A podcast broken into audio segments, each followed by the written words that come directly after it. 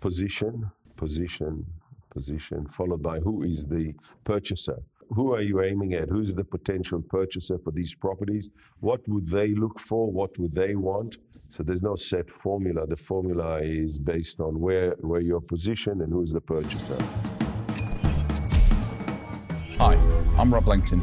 Our interview series delves into the lives of Australia's most respected property thought leaders and decision makers and uncovers what makes them tick. This is the interview. This morning's guest is Danny Avidan, founder and CEO of Dare Property Group. Danny, thanks for your time this morning.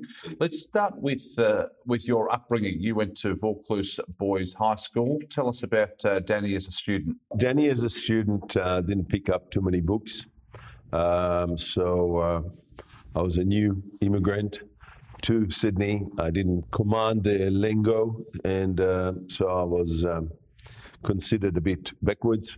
I utilized that, didn't pick up a book, had a great time at school. And in year 10, teacher's suggestion, I uh, pulled out of school. I guess I, I, had to make some money, so I took all kind of odd jobs. It was a great time in my life, and until for a couple of years, I traveled, I worked, and I did really well in every job. I, every job I had was I really enjoyed, and I did really well. Ultimately, I realized that I was streetwise, but an illiterate one at that, and that's what made me go back and study. So uh, a couple of years later, TAFE did year 11 and 12 in one year, then went to uh, university where I did economics and law. I really, really enjoyed it. So that's my academic background. Didn't start off too well, but ended up okay. Finished well, as you mentioned there, Bachelor of Arts and Bachelor of Law from Macquarie University. What interested you about those fields? Why did you choose them? Well, law was because I really wanted to command the lingo, and I also uh, I was I was interested in in, in law. Uh, I was interested in in in learning how to appraise, analyze, strategize, and express such. And part of being a salesman is knowing the art of the deal and negotiations. Certainly helped me there, helps me now. Uh, it was a great education. I really did it uh, because I enjoyed it. At one stage, I thought of practicing, and uh, later on, I decided that I might, I might not. I didn't like the experience, so I went into business. And what was uh, your career in, in business following your university studies? Well, in the course of university, I uh, tried my hand at a few things, um, self employment kind of things. One of them was a nightclub, which I opened at 21 with no money and no knowledge, but I had a great story to tell, and that was a lot of fun. Later on, I became a, an agent who sold um, ladies' blue rinse dresses to ma power retailers on a commission base. And I did really, really well. That was kind of my affiliation with the rag trade, uh, although my parents had a fashion shop mm-hmm. and um, they, I, I, had that in the background. So I, I got into fashion uh, simply as a salesman. And after a quick stint at practicing law, I decided to uh, go and um, put my, try my hand in manufacturing myself. And I did just that. And that was with the Discovery Group, I presume, of which you were CEO for some 31 years before yeah. selling to, to Myer in, in 2014. Tell us about the Discovery Group. Well, I started, um, I mean, I basically sold my car at $15,000. That was my capital, which was good good amount then. And uh, I started the Discovery Group, and I started pretty much manufacturing uh, mature ladies' dresses, which was the type of product that I was selling as a student. There was not a lot of fashion content in it, um, but he was discovering what uh, making products for a good price that ladies wanted to buy. And I was slowly, I just grew the business enormously, and I was selling to everyone from Best and Less and Kmart to Myers and David Jones and thousands of and Pa boutiques across Australia and New Zealand. Um, and that, and I was going very well and enjoying life doing that until I met my uh, the love of my life, my best friend, and my ins- creative inspiration, Charlie Brown, and uh, was employed by Howard Showers at the time. She got fired for dating me by her boss.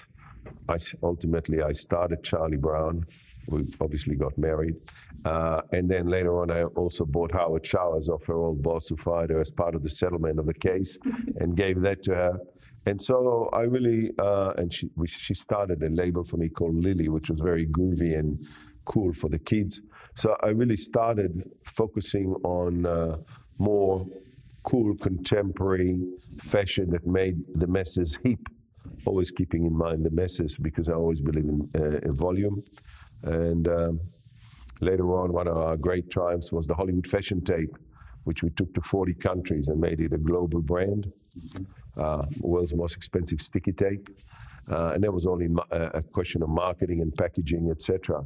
So we had a great run. We had a great time. I loved fashion. Um, we traveled the world every couple of months, and uh, we had, it was great. And before we get into property development, how have you seen the fashion industry change over time? I remember reading a book called The World is Flat by Thomas uh, Friedman, which basically uh, said that unless you can be globally competitive, you will lose your domestic um, positioning and, and uh, brand equity. And uh, that made me think and understand. And as the world brands came into Australia, the domestic market um, watered down in terms of its um, importance. And I see that now the, with the online business, with um, all the global players being here, and pre pre COVID, everyone traveling, I, I, find it a very tough market to be in, very difficult to be in, and I, I decided I had to get out. It was just a strategy as to how to get out. It took me a couple of years to get out, and um, I don't see the fashion industry ever uh, not not existing domestically, but certainly uh, it, it's going to it's a much smaller cake. If you were sort of an independent retailer today or an independent fashion owner, what do you think the future of retail is? Is it bricks and mortar? Is it purely online or is it a hybrid model, sort of omni channel? I think it's omni channel. It's about both. It's about having, firstly, uh, unique and desirable products that are not available to, your, to, to the consumer already at hand. So having, having a point of difference uh, and having a great delivery of, of your offer to the consumer, be it brick and mortars or be it online.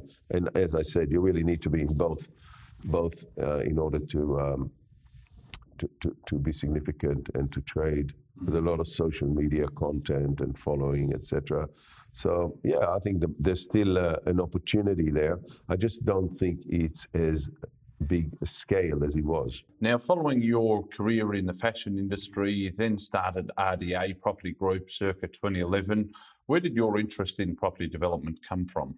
I always liked property, uh, but and I always bought property. So I had se- several properties that I had bought but kept. I just haven't developed. Uh, I haven't developed them itself. Whilst I was in the rag trade, I started um, building houses in Queensland. We had a holiday house there and I teamed up with a partner. And we started building houses and uh, selling houses uh, in Sorrento.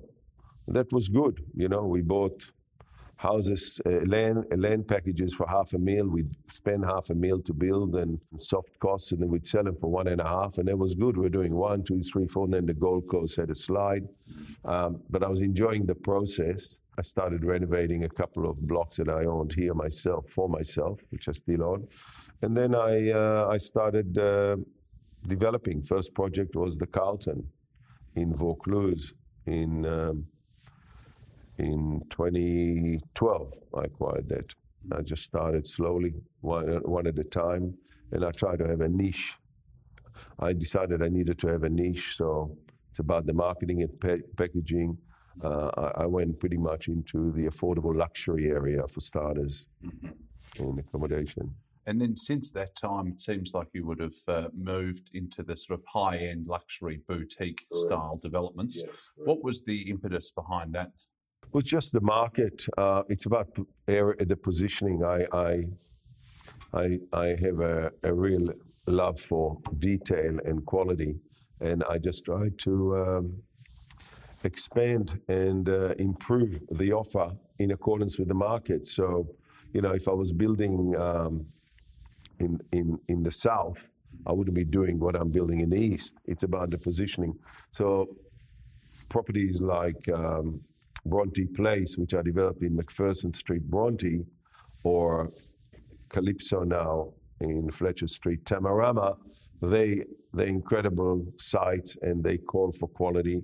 And um, yeah, I I went all out, especially with Calypso, and um, I hope to repeat this uh, concept with new sites that I'm currently working on. And just on that, what are the fundamentals you look at and analyse when looking at a, a development site? Position, position, position, followed by who is the purchaser. Who's going to, who are you aiming at? Who's the potential purchaser for these properties? What would they look for? What would they want? Uh, and, and it's very much with them, with them in mind that I uh, developed the property. So there's no set formula. The formula is based on where, where you're positioned and who's the purchaser. And how are you finding the current market from a site acquisition standpoint? Is there enough supply?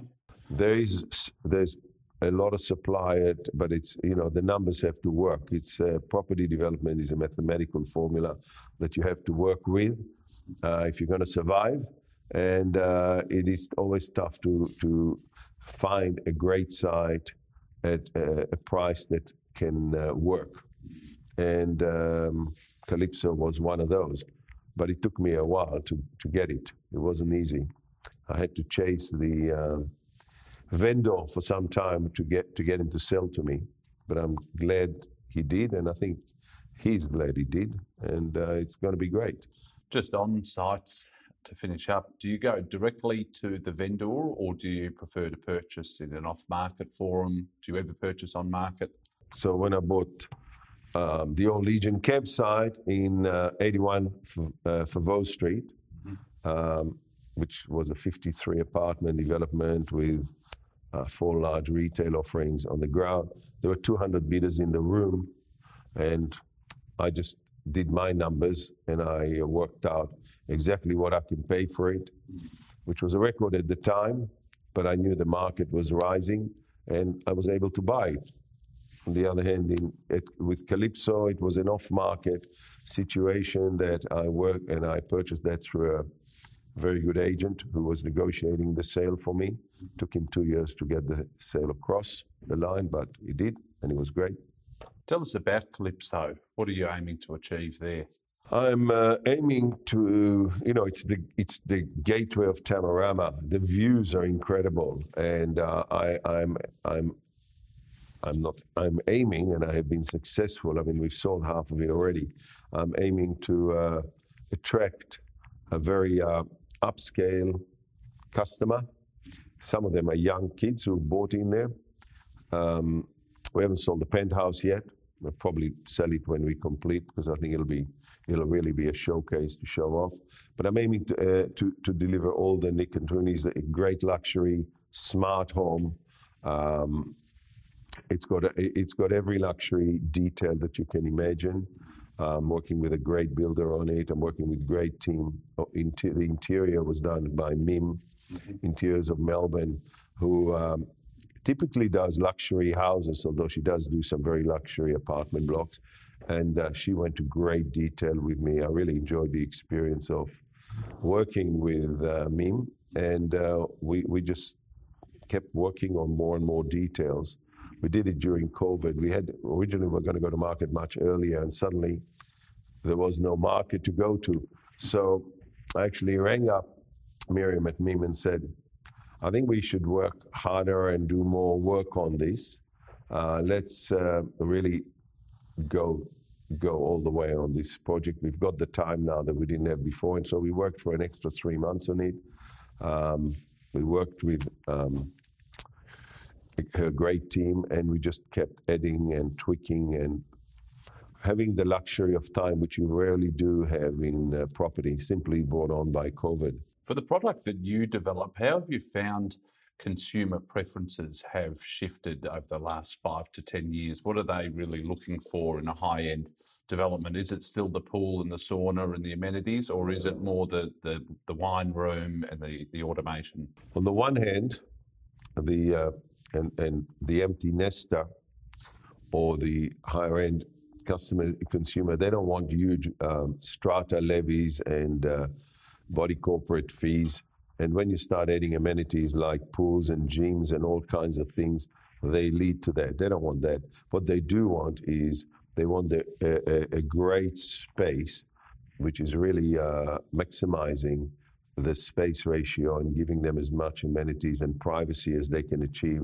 They really love boutique, smaller buildings rather than large, big towers. They don't like those. Mm-hmm. Uh, they want smaller boutique buildings with a lot of privacy and a lot of great details and a high quality uh, neighborhood that they can feel comfortable in um, with not too much overheads or maintenance attached. It would seem, especially in the eastern suburbs, that there's quite a lot of competition for those same amount of buyers. So, what do you do to differentiate your products from the others on the market? It's about, firstly, it's about the position, and, and so I try to find great positions to be at. Then it's about um, great details that um, surpasses the competition giving them a product that's not there. So if you look at Tamarama, there is nothing like Calypso in Tamarama. There's some high-end houses that go all the way to $40 million, and there's older apartments. There's nothing like this product. So there's not too much competition. If you want to live in Tamarama, away from Bondi Beach, uh, great views and a stroll down to the beach, it's pretty unique. And whether it's Calypso or one of your other projects in the East, how do you go about pricing from a square metre perspective? I think we're pretty reasonable. We simply look at our costs and um, we look at what uh, margins need to be and price it accordingly. You know, product uh, you, a product can uh, vary by um, five or even ten thousand dollars a square meter based on what you're offering. You know, if I if I could have gone much simpler and and just slept on, you know, 13 boxes together and thrown it out to the market. But I don't think that's what the market wants in Tamarama. Mm-hmm. It's not about price; it's about uniqueness and quality. That's where we excel. And would it be fair to say that another reason you do these high end developments is so that it's something you can be proud of as well when you're driving past, as opposed to the totally. Um, there's a block I developed across the road from Calypso called Wave Apartments in 36 Fletcher Street. And the other day they sold the one better for $30,000 a square meter, which my purchaser told me, he reminded me he bought for $22.5 a square meter. I was so happy he made money. Mm-hmm. The building still looks great. And all the customers who are buying Calypso look across and see the best looking building in Tamarama other than what Calypso will be is Wave Apartments, and I developed it. So, yeah, it's definitely about being proud of what you do. I'm not aiming to be a big mess developer. I really love what I do, and it's about the detail, and it's about creating something that's special, um, that's for eternity, pretty much. Now, you've recently moved into the Melbourne market with a project yes. called Zero Gipps in Collingwood. Tell us about why you've moved into Melbourne and what you're trying to achieve with that one. Um, I love Melbourne, and I'm actually working on a couple of other projects in Melbourne. But uh, Zero Gipps stands out to be a green, sustainable boutique uh, commercial building, six-story building. Um, and it's very different to what else is in Collingwood. If you look at Collingwood, they're huge floor plates. It's almost not that we knew there is COVID, but people want to be nowadays in smaller buildings away from the city, not with the huge floor plates, not with the big elevators and lifts, much more boutique. And um, uh, it, it was a great site, a great opportunity. Um, I worked with SJB. Um, Tristan Wong, he's a great architect, and and we really, uh, I think we've developed a unique product and a unique offer. People can have the options as we go to market. We were on market, we pulled back. We're going back in the new year to pre-lease. Started construction now, and um, you know we're in. Uh, that will be in the process where people can build their own module, modules and they can decide if they want 200 meters or 700 meters of form. We'll build accordingly as we go along, uh, certainly for the first period. And uh, it's quite unique, you know. It's also going to have great amenities like a cafe and a concierge on the ground. It's going to have an organic uh, rooftop bar and restaurant on the top. Um, it's it's it's very sustainable. We're using clay as the product for the facade and special glazings that block the sun rays. It's it's it's a it's a unique product, and there's been um, it's been very well received. A lot of uh, inquiries. It's looking great, and we I think we'll duplicate the offer with another with another project further down the road. So you're doing residential in Sydney, but commercial in Melbourne. The next one is going to be a mixed use, which will have residential and commercial. Yeah. And are there sectors that you're avoiding, say, uh, industrial, retail? Or look, or, or, or basic. I mean, eh, I'm not. I'm not looking for to go into markets which are basic and simple, where I'm not a specialist. So you know, there's no point for me to go to, you know, out west or you know to um, lower, you know, demographic markets where they just want a basic product at a price. There's far better people than me to develop those on mess. We're a boutique, high-end developer, so whatever I develop has got that signature to it in terms of location, design, and point of difference. And how are you finding the finance and lending environment at the moment? Very good. There's um, firstly the banks are hungry. As long as you've got pre-leasing or pre-sales, they can't operate in another space. There's not. Uh, there's a lot of products that can't satisfy the pre, the debt cover with pre-sales or the pre-leasing um, multiplier request. So if you've got a product that can deliver that to the banks, they'll grab it, and they're very, very um, flexible and hungry for business. But there's also a lot of other, a lot of other people, a lot of other people playing uh, in the banking and lending area, which, um, whilst they charge you more interest, um, they offer you a, a far more flexibility. So there's plenty of money around. Look, I'm, uh, I, have always worked on my own. I don't have any partners or equity uh, investors, but there's a lot of offers from both sectors to come in with me and let me expand into uh, more projects uh, together and larger ones. So I'm considering that, but so far so good. Uh, but I've never had a problem um, finding finance for the projects. They're out there. I've got to ask you about planning. There's some groups out there that would complain even if a new picnic table was being installed. How do you get around those uh, those noisy groups? With great difficulty because council tend to favour the objectors and the complainers and the neighbours. So we try, first of all, we try to work directly with the neighbors by presenting what we're going to do or to whoever is in our hood and showing them and asking them if there's any issues of concern. And if they are, we definitely try to address those. Uh, there's those, and then there's those who just simply don't want any development or any changes. We can't help them. So we then go on to uh, appraise their objection or whatever that is and show that we're actually um, there's no impact in what we're doing uh, that ought to concern them. And we just go with the facts. I mean, so far so good. I've always gotten every development approval across, sometimes with di- more difficulty than others. Certainly in, in uh, Bronte, there was a whole group who said, save, save uh, uh, Bronte, hang a developer. It wasn't very nice. But ultimately, we won, and ultimately, we've got, we even got a supermarket going in on the bottom. So you know, it, it, it we just we just answered the, the, allegations and the objections fairly and truly, and at the same time we um, amended what it is that we were after in order not to upset. Uh, any any groups except those that were going to be upset anyway. We didn't worry about them. What would you say the biggest challenges facing developers in the current environment? Getting approvals and fair approvals from council. There's so many sites that offer you a 0.6 to 1 or 0.5 to 1 where there should be a 1 to 1. Uh, they've got an existing envelope which is at least 1 to 1, if not more, and yet they say if you knock it down, you lose half. It just doesn't make any sense.